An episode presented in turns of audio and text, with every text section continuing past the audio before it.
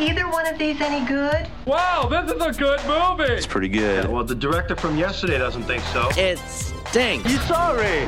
You waste all our film. It's so bad. More baby boomer music this week and some scares as well. Welcome. This is the Screening Room podcast. She is Hope Madden. He's George Wolf. And we are from maddwolf.com. If you haven't noticed, it's summer. I don't know where you are, but where we are, Columbus, Ohio, it's hot. Finally. yeah, finally quit raining and turned hot, but we are smack dab in the middle of the summer movie season. And we will start with a rom com musical hybrid. It's a story of a struggling musician realizing he's the only person on earth who can remember the Beatles after waking up in an alternate timeline where they never even existed. It's yesterday. Do you genuinely not know who the Beatles are? Genuinely. Then I'm in a really, really, really complicated situation. When I find myself in times of trouble, Mother Mary comes to me. Sorry, I'm just listening to Jack's new song. What's this one called? Uh, leave it be. Let it be. Well, rock on, Jack. The one, the only. Jack Malik. We would like you to write something right now. Something in the way she moves. No one's ever written this many great songs. Hey Jude. I've been waiting half my life for you to wake up and love me. But I'm a school teacher and you are the world's greatest singer-songwriter. I'm not. Except for you are. Hope says I'm not allowed to do this No, review in a it. bad British accent. we were headed this morning to our TV gig. We're, we're on uh, Good Day Columbus every Friday morning, and I was like, "What if I talk about the movie like this?" No. the Beatles wrote it. Stop It's the. Beatles. Paul McCartney. Stop it. Right away, this is such a great premise. Um, it's it's charming before you really even start the movie. I mean, when you just watch the trailer. In fact, it's such an instantly recognizable premise that Danny Boyle, who directs this movie, he when he was first offered the gig, he passed because he was sure it had been done already. Right, right. It's so obvious. Yeah. And then they convinced him that no, it hadn't been, and he's a huge Beatles fan, so he jumped on board. So. So it's Danny Boyle, and the writer is Richard Curtis, who's done a ton Love of Actually. rom-coms. Yeah. Yeah, some good, some eh. But yeah, Love Actually and Four Weddings and a Funeral in Notting Hill. So uh, you got that sort of gravitas from your uh, film resume paired with just an unabashed fandom for the Beatles. Okay. And uh, you get Yesterday, and uh, it's newcomer Himesh Patel, who stars as Jack Malik. And he's a struggling musician in Suffolk. He's just about reached the end of it where he says, you know what, I'm done. I'm not going anywhere with this. And his longtime friend and manager, Ellie, played by Lily James, tries to convince him otherwise. But he's still unsure and he rides off into the English night on his bicycle. And wouldn't you know it, there's some sort of weird worldwide blackout solar flare thing. and uh, he has a run in with a bus. And then he wakes up without his two front teeth in the hospital, and nobody remembers the Beatles. It is a fun premise, and uh, I like the execution of it. And there, you know, part of it, I think, the reason that it works is because Patel is such a great vehicle for the audience. Oh, yeah. where you know he's just like you almost think, well, I have to reintroduce this music because. People need to hear it, Well, you yeah, know, and- and, of course he's a struggling musician, so that's convenient. It's good for his career. And yeah, instantly we're on his side because we're still in the old world with him. Yep. So just as he's playing these songs and just trying to get across, no, these are life changing songs. And the one friend is like, well, it's not Coldplay. Yeah. and uh, yeah, so that that to me, the early part there is when the the movie is most likable. You know, he's go- he can't believe it Mm-hmm. Yeah. that no one remembers the Beatles, so he's googling and, he yeah, gets nowhere. Right. And it's also funny the way, so it's like then he's just trying to think of all the Beatles songs he can think of. So you can see these post it notes covering hi- the wall of his bedroom where he's Yeah. trying to remember all of these. And then he's trying to remember the lyrics to them. is very funny. It's very, um, it's very engaging. It is, and he he is engaging, and uh, he's also a good musician. He does plays his guitar, and and plays sings, piano, and sings. Yeah. So then, of course, as people do catch on to these, not only that they're good songs, but he amazingly seems to be able to write them at a moment's notice. Yeah, he does. so that's part of it too. And then he's off. His star starts rising, of course, and then he's off to America, and he gets uh, caught in the big record company machine, and he falls under the tutelage of Ed Sheeran, Yeah. who plays himself. Yeah, very self-deprecating and fun. Very. I like that uh, Ed Sheeran's ringtone is uh, an Ed Sheeran song. As if we don't hear them enough Right. already. But uh, and Kate McKinnon. Kate McKinnon. Oh, spot on hilarious Yeah. as this smarmy record exec who's just as open about her Oh, yes. intentions as she could possibly be, Oh, which exactly was really right. funny. Exactly right. So then that's when, for me, the movie starts to drag a little bit, and it is a full two hours. And I think if they could have, you know, cut maybe 15 or 20 minutes, that is where they could have cut it from. Mhm. That's when it starts to drag just a little bit. Um, and then you kind of lose the fact that Lily James isn't around as much. You realize how much she brings to the Yeah, movie. she does. She's really good, and uh, you want to get back to the rom com part of it because obviously you can probably guess where the will they or won't they uh, story is going to end up. But the other, another thing I liked about this movie is a lot of people right away when you see the trailer, you probably think you know how it's going to end up as- as, far as the fantasy uh, Beatles thing goes.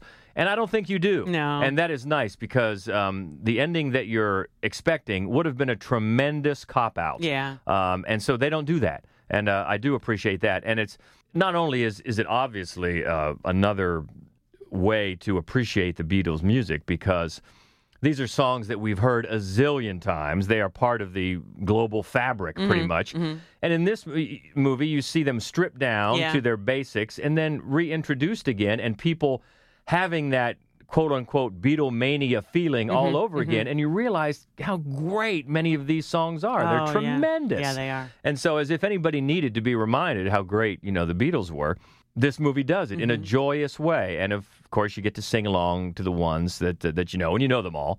And it does give you that uh, nice little. It, it, it's not really deep. I mean, it is pretty slight in in a lot of uh, cases, but it also is a look at life's choices and Mhm. how fate can hinge on a simple choice maybe you didn't realize at the time was such a fateful choice.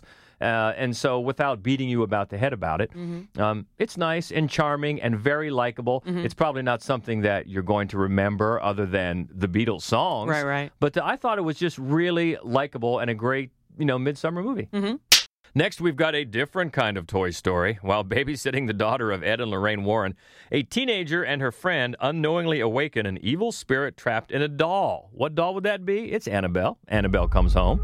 Everything you see in here is either haunted, cursed, or has been used in some kind of ritualistic practice. Nothing's a toy. It's safer for these things to be in here than out there. Sometimes it's better to keep the genie in the bottle. What did you do? I let her out. Who? Annabelle.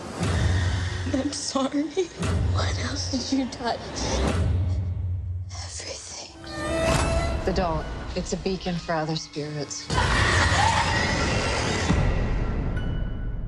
As Phil actually mentioned on the TV gig this morning, horror movies are all about making bad choices, and this one certainly is. Oh, I yes. mean, from the from the and but it's it's so much more fun than what I really expected. I mean, from the opening sequence. Yeah, it really was. Uh, it turns into basically a haunted house movie. But before we get there, we're really reintroduced to this franchise's connection to the Conjuring Right. universe So- directly. right. So this is the third uh, standalone Annabelle film, and but we she was introduced in the first place in the first Conjuring film. Right. Uh, it's like the you know the the stinger before the before the film starts Mhm. proper. You you're introduced to Ed and Lorraine Warren, and they go to this like teenage or the young women's apartment, these this roommate's apartment. And and uh, so we we're back there. We're back in their apartment with them when Ed and Lorraine take the doll with them. Yeah. They prop her up in the back seat as if she's a passenger and drive home that way. And I remember thinking to myself, would the trunk not be a better choice? Well, you know, right away I had. I had visions of that, uh, the great scene in Tommy Boy, where all of a sudden the deer is awake, and uh, yeah, Annabelle has some fun on that ride home a It's little a bit. fun ride home. I It mean, is. it's a very and it sets a good tone. It, the the whole movie, you know, don't overthink it. But the movie itself seems to really love kind of old fashioned jump scare horror movies. Yeah. The opening sequence loves Hammer and Michael Jackson's Thriller. exactly. And so do I. You know, it, it's funny. uh, Both these, both the big movies this week.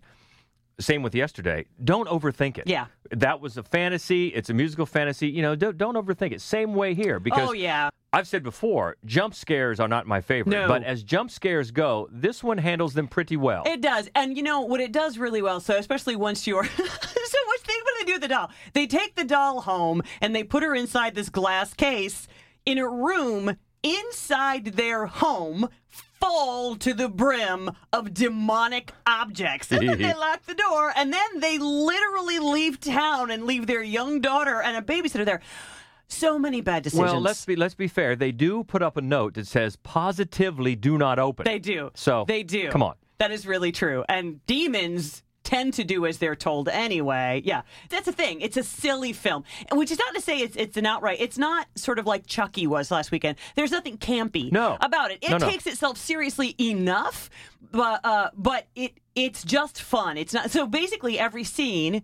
Is a setup for a scare, and then you go to the next scene, which is a setup for a scare. And if you if you think about the previous one for too long, you're like, well, how did they leave? Wait, what? Don't, don't. Yeah. So so really, uh, Ed and Lorraine Warren, uh, Patrick Wilson, and Vera Farmiga, they're really only in this movie at the beginning, at the end. Yeah, it's it's, It's really almost a glorified the young, cameo. Their young daughter, who's played by McKenna Grace, So good. who's really, She's so really good. Yeah. You may have remembered her if you saw the movie Gifted with She was Chris so good in that, too. Uh, she, yeah, she is really good in this as well because she has, as their daughter, she has inherited a little bit of this uh, psychic ability as well. And also, and this is a surprise, the friends at school, the kids at school, think that she's creepy. Yeah, because her parents are weird, and it's got out. It's got out via the papers that Yeah. they're into this, uh, you know, spectral business. So yeah, her babysitter is the really nice girl, Mhm. but the friend that comes over, she's the one that opens Pandora's box Yeah, here. and does. another thing I liked about this movie is the writing, because when you see the trailer, you're immediately thinking, "You." Idiot, because she says in the trailer, "I touched everything." Yeah, that's asking And what else did you touch in there? She says, yeah, "Everything." But here in the movie, it gives her a sympathetic backstory, and it makes you sympathize with her as to why she's doing it. And when so there, you don't hate her No. as much when she releases all this evil, and you're you're not rooting for her to get killed. No, you're not. You're not. And that's one of the things I like about the film because it's a PG 13 film. So it is really aimed at younger audiences than, say, Child's Play. Right. There's not that meanness about the film the way you sometimes find in a horror film. It's a very forgiving movie. It likes everybody in the movie. Mhm. And so you're not hoping that any of them get picked off. You're hoping that they all survive it. Yeah, and as we talked about in the last few weeks, the uh, box office problems that have befallen R-rated comedies lately. Yeah. I think the going with the PG-13 and centering this around, you know, teenagers and young people could pay off quite handsomely. Well, it's at it's a James office. Wan. I mean, that, the whole Conjuring universe Mhm. is it manages to be creepy and sort of youngster, fr- not youngster friendly, but uh, you know, High they're not hard. They're not hard R's. Right, exactly. Although the original Conjuring, that movie is Yeah, scary AF, is. man. It is. And this one also throws some a little bit of humor at you. Yes, it does. So Thanks, particularly to this, yeah, this pizza delivery guy who's hysterical. Yeah, and a and a possible boyfriend for the one girl who Mhm. comes over and gets uh, entangled with a werewolf, He which does. is okay. But yeah, all in all, it is a, ha- a haunted house movie that gives you, like you said, about don't overthink these jump scares. They are handled pretty well, and Yeah, it's not a masterpiece, No, but it's it's, fun. And it's- that's that's it. It's and- not a masterpiece, but it's fun. and it's the best of the Annabelle movies. It is the best of the Annabelle. It's not the scariest. You know, I think I think most people, uh, you know, uh, well, I shouldn't say that. The first Annabelle film was kind of lame. The second Annabelle film tried harder. It it was scarier and gorier. Uh, I didn't like it. this one, it's not trying so hard to be scary. It's fun. It's spooky. Uh, it- yeah, it's very enjoyable. So yeah, I think so too. The best of the three. Got a documentary next, and it's centering on more classic pop rock. This is a look at the roots of the historic music scene in LA's Laurel Canyon, featuring the music of iconic groups such as the Byrds, the Beach Boys, Buffalo Springfield, Mamas and the Papas, and more. It's called Echo in the Canyon.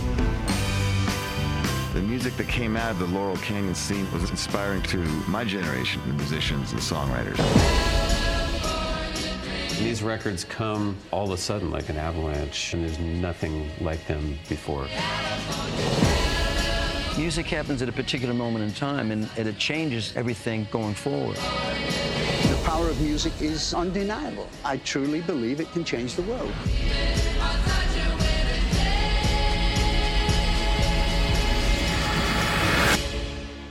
This where big dreamers went to. Yeah, the baby boomer tunes on the big screen just won't stop. You know, we You're already, lying, we already man. talked about it yesterday. We had Queen, of course, last year. We had Elton John this year. In August, we are very much looking forward to Blinded by the Light, which is all based around Springsteen music. So Yeah. if this is your type of music, this is a great time for you. And I, I really enjoyed this documentary. It is, it's interesting. It was inspired by an old movie from 1969 called Model Shop. Now, it turns out that musician Jakob Dylan, Bob's son, and an ex record executive, Andrew Slater, he used to be um, the president of Columbia Records, they both saw this old movie. I guess they were watching it together and remarked that they thought the movie looked like a Beach Boys record. And so they just started digging into this Laurel Canyon music scene and they became first time documentarians. Uh, Andrew Slater directs and co writes, and Jakob Dylan is a executive producer, and he serves as really the on screen host. He does a lot of the inter- Yeah, yeah. interviewing.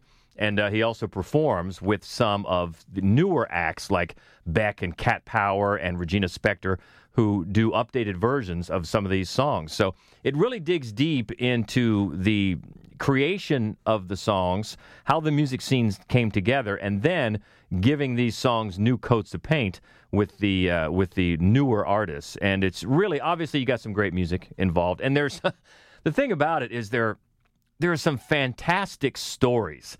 I mean, it talks to all these people, all the ones that are that are still living, and actually, it, I think it may be the last filmed interview that Tom Petty gave. Right. Yeah, to Jakob Dylan, talking about. He tells a story about he got his copy of Pet Sounds because he won it on a radio Yep. station call-in show. I'm like, wow, Tom Petty's the guy trying to be caller nine, you know, and he was, and he won Pet Sounds, and you know, so you have great stories like that. Uh, and, and and at one point, David Crosby is talking to Jacob Dylan about the Dylan influence, and J- Jakob just deadpans. Well, you'll have to be more specific, which I just busted out laughing. So, you know, the one thing about it is. It's only 82 minutes, so it Mhm. does seem a little slight. It seems like they maybe could have gone on a little bit more, but I was captivated, and also not only serving as host but as um, performer it does at times smack of a little bit of a vanity project for Jakob Dylan. Now he comes off as very laid back and not a vain person at all, Mhm. but he's he's in it a lot. You know, not only as as host but as a performer. It, it- certainly doesn't ruin the movie, but maybe they could have found a way to lighten the load a little bit, maybe in his performing angle, and let some of the uh, let some of the other newer performers take the lead. But It's funny that you keep saying newer performers because they've all been they're 90s performers. They're older performers. That they're just true. not ancient. That's true. Well, but they're they're um, performers that were directly influenced Mhm. by this music. Oh, that makes so, sense, yeah. So a newer generation, and, Sure. and that's what they say. They were directly influenced by this music. But it's an interesting look at it. Uh, and in fact, you get to the point where Graham Nash, who he's almost he becomes almost tearful in his uh, remembrances that he thinks years down the line 50 100 years whatever he thinks that laurel canyon in the 1960s will be remembered on par with paris in the 1930s for collaborative art Mm. it was just so fruitful because they just talk about how everybody lived near each other and all they did was just show up at everybody's house with a guitar and let's play and let's write and let's sing and let it sounds like quite the bohemian Yeah. existence and so much great music came out of it. So if this interests you at all, it's it's very worthwhile to check out Echo in the Canyon. And one more in limited release this week. It's a reimagining of Hamlet, told from Ophelia's perspective, and it's called Ophelia. Good morning, my lady. Where does love reside? Where truth? To Prince Hamlet! Your thoughts? Or madness? The king. He is dead. Ophelia. These are strange times in this castle. Be afraid. You will only be safe if you are afraid. So this is Ophelia going to take back the story? Yes, and I think the big question is, you know, uh, can the filmmaker and in particular the writer and R- Daisy Ridley, who plays Ophelia, can they do justice to this all-time great tragic heroine? And the answer is kind of a tepid yes. Uh, I think the writing, our Kat McAlpine, who not only does she write for us, but she is also a stage performer and a stage director. In fact, she directed She just directed an adaptation of Romeo and Juliet She did, yes. here in Columbus. So she knows her Shakespeare. Right, this is actually why we asked her to do this because it thought, well, let's give it to the expert. Uh, and I don't think we disagree with her. I, but Right. what she thought was, first of all, the writing was very good. If you're trying to write something that is Shakespeare but isn't hi- the the side of the tale that he is telling, that's a tough.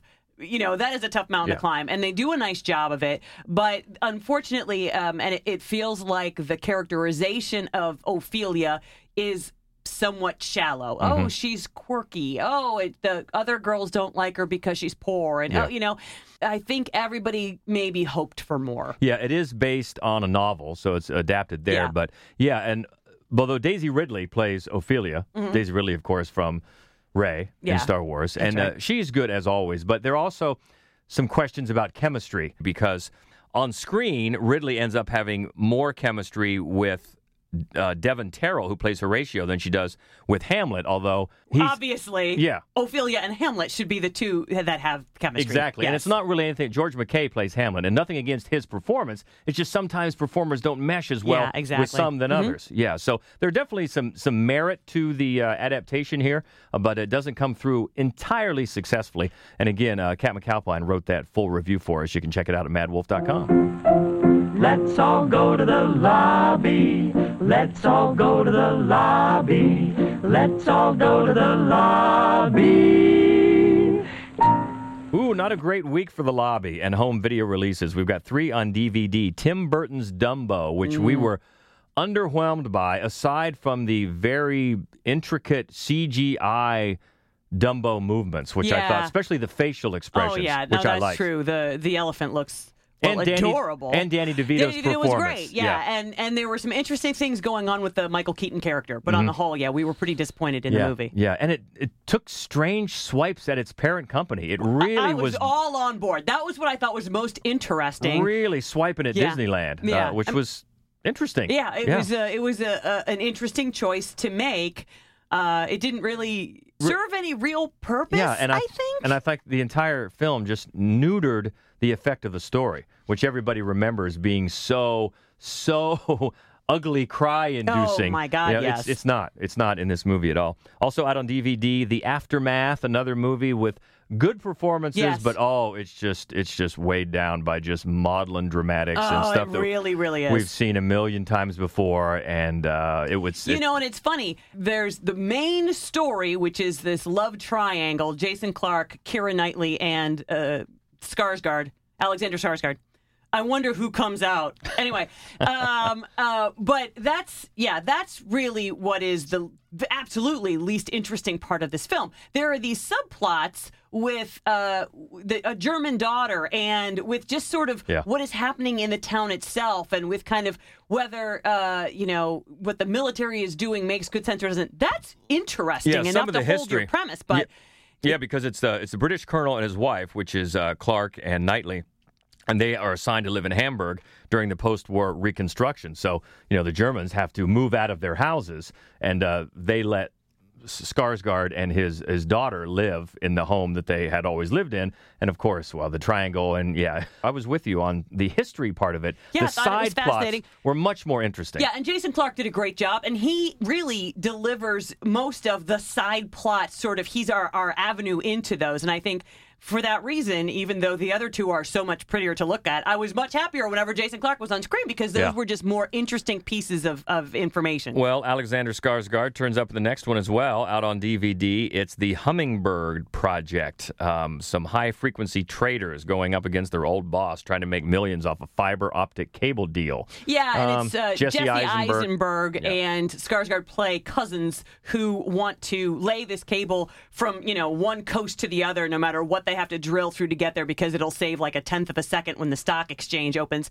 Salma Hayek plays the person that they used to work for, and she's out to make sure that it Mhm. doesn't happen. And she figures out what they're doing, and oh, they're trying to double cross me. Yeah. yeah, it's just not very good. It's just not very good. So yeah, so not a whole lot to get excited about on home video, but uh, boy, a couple of really interesting titles coming up next week. Yes, indeed. We've got Spider-Man: Far From Home, which it's funny we were supposed to see that like two nights ago, and the, the movie they had some sort of technical glitch, and the movie never did show. We sat there for two hours, Come and on. then they didn't show us the movie. Come on, so we're gonna see it tomorrow. And I'm going to do that again, and I'm going to start speaking in a bad British accent. No. And then also one we have already seen, and it's taken us a while to sort out our thoughts about Midsommar. Taken one of us a while to sort out our th- thoughts. The other one had something written like a week ago. Come on, though, you need a little time. You Yeah, need you need a little downtime after that You one. do, you That do. is a mind Midsommar, a mind effer, and it's it's by the guy who did Ari Heredity. Aster, Hereditary. It's his follow up, and we loved Hereditary so much. but did. you know, Hereditary was very polarizing, but I think this one is going to be more polarizing. I really do. Maybe. So we will we will talk about that next week as well. So in the meantime, get in touch, keep the conversation going, talk about any of these movies. Love to hear from you. Easy to find us on Twitter. We are at Mad Wolf, M A D D W O L F. Also on Instagram and Facebook, it's Mad Wolf Columbus. And as we talked about, the main website where you can get all of our written reviews and also our other podcast, Horror Movies Only, in Fright Club. You can find us at maddwolf.com. So until next week, she is Hope Madden. He's George Wolf. And this is the Screening Room Podcast. See ya. I do wish we could chat longer, but I'm having an old friend for dinner. Bye.